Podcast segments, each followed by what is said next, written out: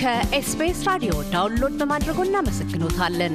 ሙሉ ፕሮግራሙን እንዴት ማድመጥ እንደሚችሉ ለመረዳት SBS dot com dot au slash Amharic ይጎብኙ። ከደራሲ አበራ የማነአብ ጋር በቀዳሚው ቃለ ምልልስ ክፍል ትውልድና እድገት፣ ብሔራዊ ማንነት፣ የኮሌጅ ህይወትና የማልከም ኤክስ የአዲስ አበባ ዩኒቨርሲቲ ንግግርን አስመልክተን ተናግረናል። ወደ ቀጣዩ ክፍል የምናልፈው የሁለተኛና ሶስተኛ ዓመት የአዲስ አበባ ዩኒቨርሲቲ የፖለቲካ ህይወት ጅማሮና ከፓርቲያቸው ከመኢሶን ጋር ስላካሄዱት የፓርቲ ፖለቲካ ትግል ህይወት ነው። እንዲህ ሲሉ ያወጋሉ። እንግዲህ ልብ ሊባል የሚገባው ምንድን ነው መሰለህ፣ የዛን ጊዜ እኛ በነበርንበት ወቅት በዩኒቨርሲቲ ግቢ ውስጥ ሙሉ የሀሳብ መለዋወጥ ነፃነት ነበረን። ምንም እንኳን የምንናገረው የምንጽፈው መንግስትን የሚተች ቢሆንም እኛን ይህንን ታደርጋላችሁ ብሎ ዩኒቨርሲቲው በምናደርገው ስብሰባ ምክንያት ወይንም በምንጽፈው ምክንያት ወይንም በምንወያየበት አርዕስት ምክንያት ቀጥታ ጫና አድርጎብናል።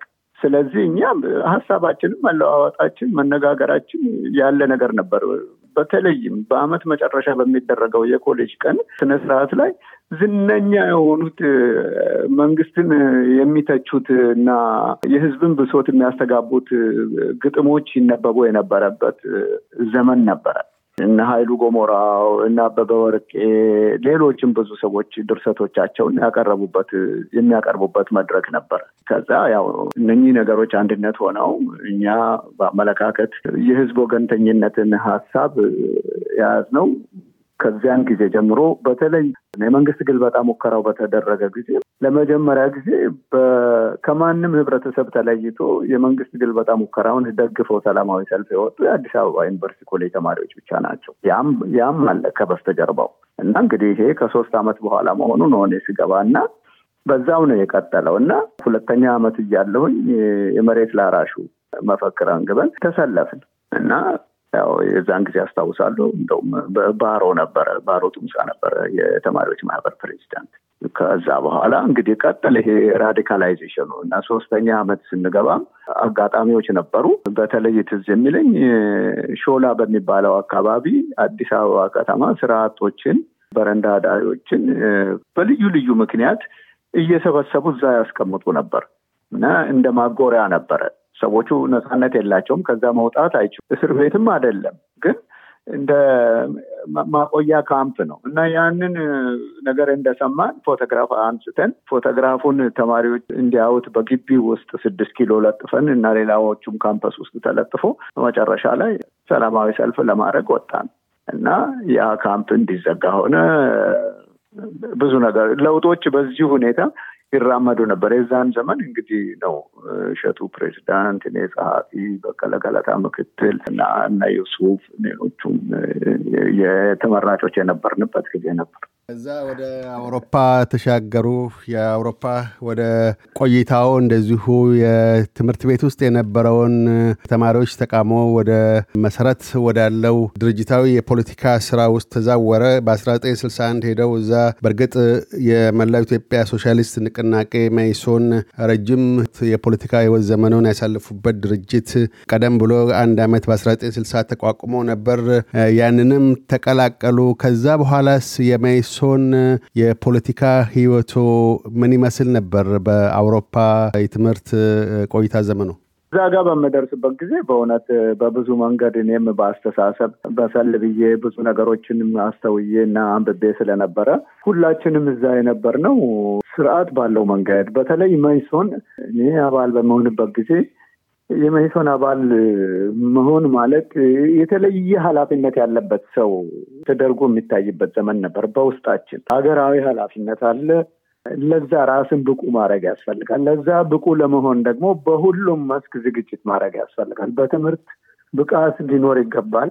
የምንሰራውን ነገር ሁሉ በጥራት መስራት መቻል አለብን። ከዛም አልፈን ደግሞ በግል ህይወታችን ትልቅ ትኩረት ይሰጥ የነበረው ዲሲፕሊን የሆነ ኑሮ እንድንኖር ነው እና በተቻለ መጠን ከልዩ ልዩ ጎጂ አመሎች እንድንላቀቅ ወይንም የሌለብን ደግሞ ወደዛ እንዳንገባ ይመከር ነበር በግል ህይወታችን ጭምር። ከዛ ውጭ እንግዲህ ከትምህርት ውጭ ያለው ጊዜ በሙሉ ትግል ጉዳይ ጥናት በአንድ በኩል የኢትዮጵያን ሁኔታ በሌላ በኩል ደግሞ አሉ የሚባሉትን ዋና ዋና የትግል ታሪኮች በየሀገሩ ያሉትን ለእኛ የዛን ጊዜ ሁሉንም ነው ወገንም አንለይም ነበር። እኛ ቻይና፣ ሶቪየት ህብረት እንዲህ ብለን ከሁሉም ወገን ያለውን ነበር የምናጠናው እና ከዛ አልፎ ደግሞ በአጠቃላይ በፍልስፍና ደረጃ እንዴት ማርክሲዝም ከሌሎች ፍልስፍናዎች ጋር ያለውን ግንኙነት እና ልዩነት በአጠቃላይ እነዚህም በመሳሰሉት ጉዳዮች ከትምህርት ውጭ ያለውን ጊዜያችንን እናሳልፍ ነበረ። ትልቁ ምኞታችን እና ተስፋችን እንግዲህ ያው ኢትዮጵያ ተመልሰን በትግል እንሳተፋለን ነው። ግን አንድ ነገር በዚያን ዘመን ለእኛ ከመነሻው ጀምሮ ድርጅቱ ከሚያስተምረን ነገር አንዱ ምንድን ነበረ መሰለ? ይህንን ለውጥ እኛ በህይወታችን ላናየው እንችላለን። ይሄ ለውጥ በቀላሉ የሚመጣ ለውጥ አይደለም። ረጅም ጊዜ ትግል የሚጠይቅ ነው። በተለይ አብዮት አካሂዶ ሶሻሊስት ማህበረሰብ መገንባት የረጅም ጊዜ ተግባር ነው እና እኛ ድርሻችንን አዋጥተን መስዋዕት ሆነን ለማለፍ ዝግጁ መሆን አለብን። እኔ ዛሬ ማየት ያለብኝ የትግሌን ውጤት የሚል አመለካከት በመይሶን በኩል እንደሌለ ግልጽ ተደርጎ ነበረ። በውይይታችንም በጥናት ክበባችንም የሚነሳው እና በኋላ ላይ ይሄ ጉዳይ ያው በመይሶን መስመር ላይ ጫና ያሳደረ ጉዳይ ነበረ ማለት ይቻላል።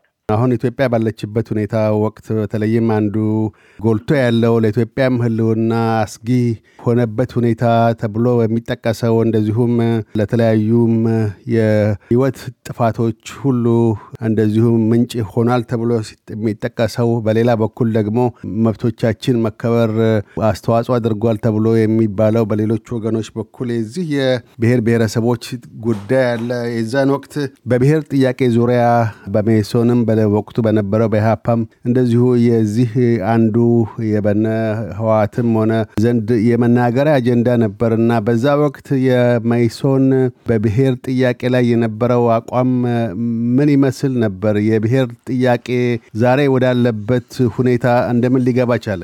የኋለኛውን part ለኋላ ላቆየውና የብሔር ጥያቄ ያው የጥናታችን አካል ነበረ። ተማሪ በነበርንበት ጊዜ በዛን ጊዜ ያንን የአውሮፓ ልሁን እንጂ ኢትዮጵያ ውስጥ ነው እንግዲህ ነገሩ በስፋት የተቀጣጠለው እና እኛ ደግሞ አውሮፓ የነበርነውም እናጠና ነበር ይህንኑ ጉዳይ እና ስናጠና ስንመረምር የደረስንበት መደምደሚያ ከኢትዮጵያ ሁኔታ ተነስተን በኢትዮጵያ ውስጥ በደቡቡ እና በሰሜኑ የኢትዮጵያ ክፍል የተለያዩ ማህበራዊ ሁኔታዎች መኖራቸውን በተለይ ደግሞ ከመሬት ሁኔታ ጋር ተያይዞ ደቡብ ባሉት የኢትዮጵያ ሕዝቦች ላይ ይደርስ የነበረው በደል ከፍተኛ መሆኑን እና ይሄም በደል ከብሔር ማንነታቸውም ጋር አብሮ የሚገጣጠም መሆኑን እና ለዚህ በደል ደግሞ ተጠያቂው መንግስት መሆኑን በአጽንኦት እንወያይና እንከራከርበት ነበር። ማለትም ምንድን ነው ሰዎች በቋንቋቸው መናገር አለመቻላቸው፣ በየአካባቢው በተለይ በደቡብ ያሉት ሰዎች ከገዛ መሬታቸው ተፈናቅለው በገዛ መሬታቸው ላይ ጭሰኛ ሆነው መኖራቸው የሰሜኑም ህዝብ ቢሆን እኮ በኑሮ የተሻለ እና ከፍተኛ ኑሮ የሚኖር ህዝብ አይደለም። እንደውም በኑሮ ደረጃ ከታየ ከደቡቡ ባነሰ ሁኔታ ነው የሚኖረው። ነገር ግን ሰብአዊ ክብሩ አልተደፈረም በዛ መልኩ እና የደቡቡን ህዝብ ልዩ የሚያደርገው እና ይህንን የብሔር ጥያቄም እንዲነሳ የሚያደርገው ምንድን ነው? በደቡብ ኢትዮጵያ ይሄ ሁኔታ የፈጠረው ጫና ሰዎች እንዳልኩት በቋንቋቸው እንዳይናገሩ በባህላቸውም እንዳይኮሩ ያደረገውን ነገር እነዚህ ህዝቦች የራሳቸውን እድል ለራሳቸው ለመወሰን መብት ሊኖራቸው ይገባል የሚለውን አመለካከት እኛ ሁላችንም እንድንቀበለው ያደረገው ጉዳይ ይሄ ነው። በወቅቱ አንዱም ሲነሳ የነበረ እስከ መገንጠል ድረስ የሚል ነበረና ከዛ ድረስ ሰዎች ያንን አመለካከት ሲያዩ በሀገር ሉዓላዊነትና አንድነት ላይ ሊያሳድረው የሚችል ሁን ዛሬ ተከስቶ ያለውን ነገር በወቅቱ በምን ሁኔታ ነበር ተረድተው የነበሩት የፖለቲካ ተዋናዮች ዘንድ እስከ መገንጠል ድረስ ገፍቶ ሄዶ ያንን እንደ አጀንዳ መቀበል የተቻለው ከምን አይነት ግንዛቤ ነበር በወቅቱ? እኔ በእውነት የተለየ ነገር ኖሮ ሳይሆን እኔ በበኩል የማስታውሰው በጉዳዩ ሰፊ ክርክር ነው የተካሄደው። በተለይ ከአንድ ዓመት በላይ በአጀንዳነት ተይዞ በተማሪ ማህበር ውስጥ የተጠና ጉዳይ ነው።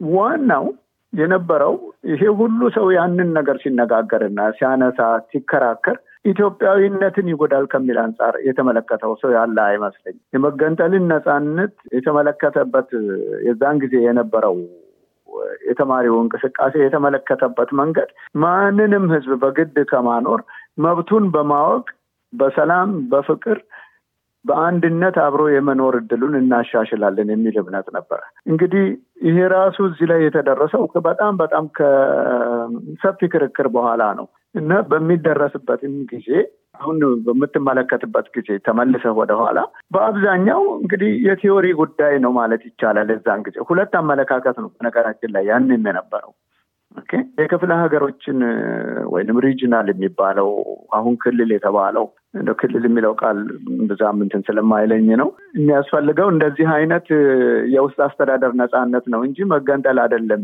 የሚል የመከራከሪያ ነጥብ ይዘው የተከራከሩ ወገኖች ነበሩ።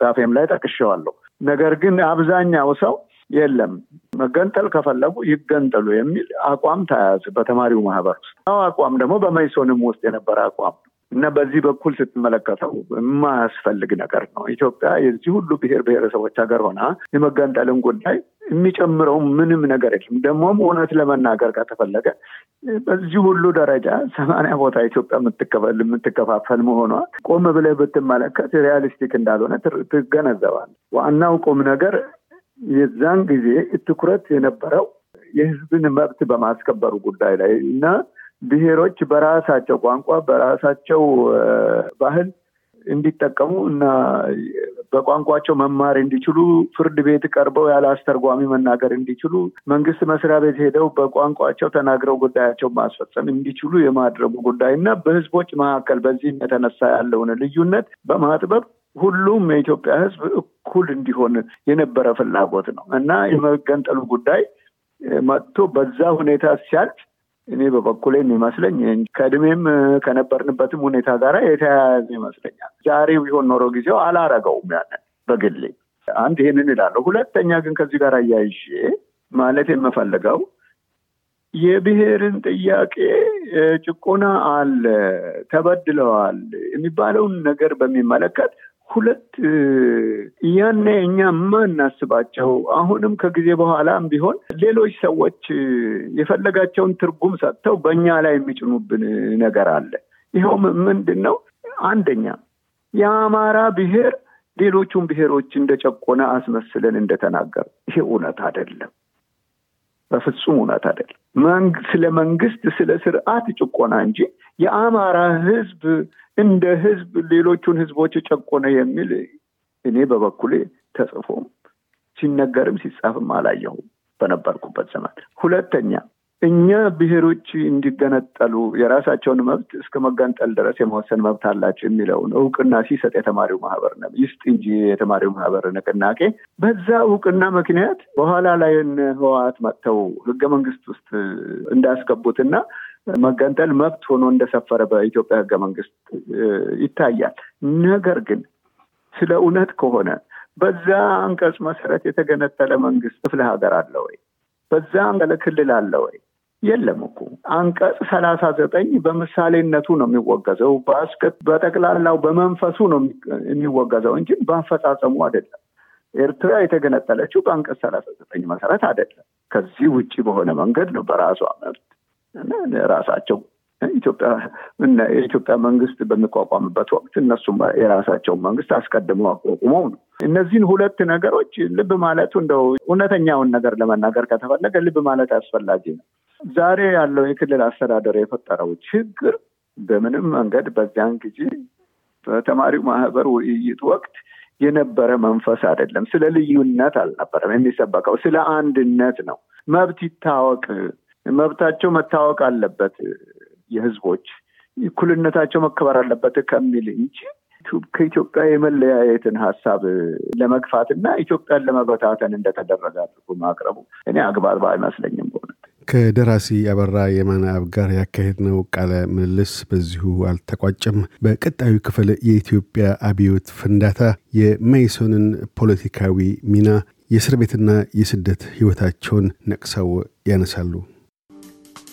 እያደመጡ የነበረው የ SBS አማርኛ ፕሮግራምን ነበር።